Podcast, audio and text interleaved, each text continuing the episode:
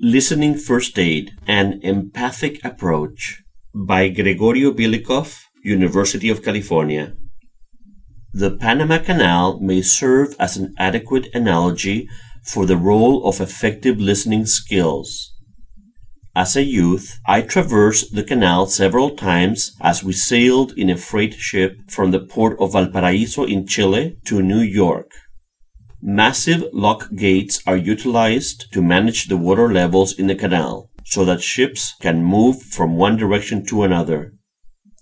The water level behind one set of closed locks can be much higher than that of the next compartment through which a ship will travel.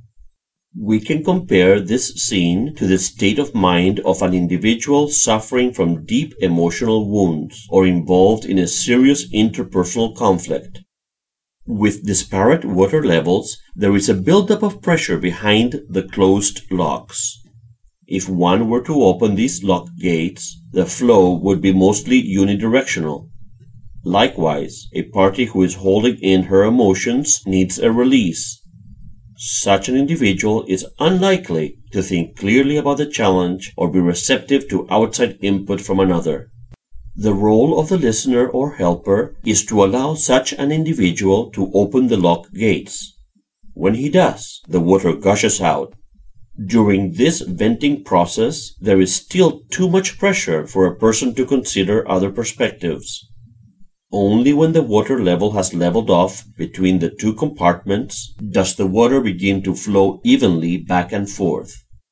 The role of the listener is to help empty the large reservoirs of emotion, anger, stress, frustration, and other negative feelings until the individual can see more clearly. Not until then can a party consider the needs of the other. Perhaps we can think of it as listening first aid.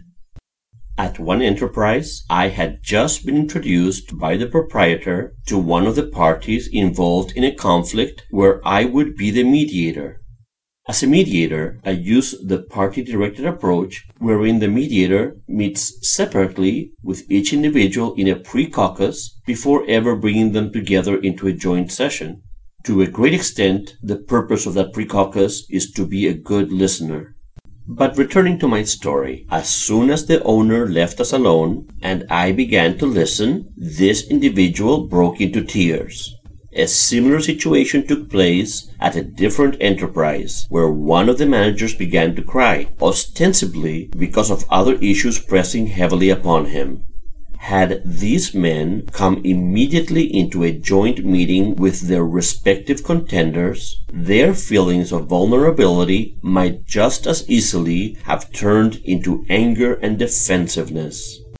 In another organization, I was informed that the pre-caucus would be quite brief, as the person I was about to listen to was not a man of many words. Yet this individual spoke to me for almost two hours.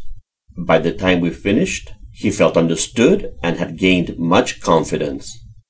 During the joint session, this same employee was even able to laugh when it was appropriate. I have found that these silent types will often open up when there is someone who will truly listen. The process of listening so others will talk is called empathic listening.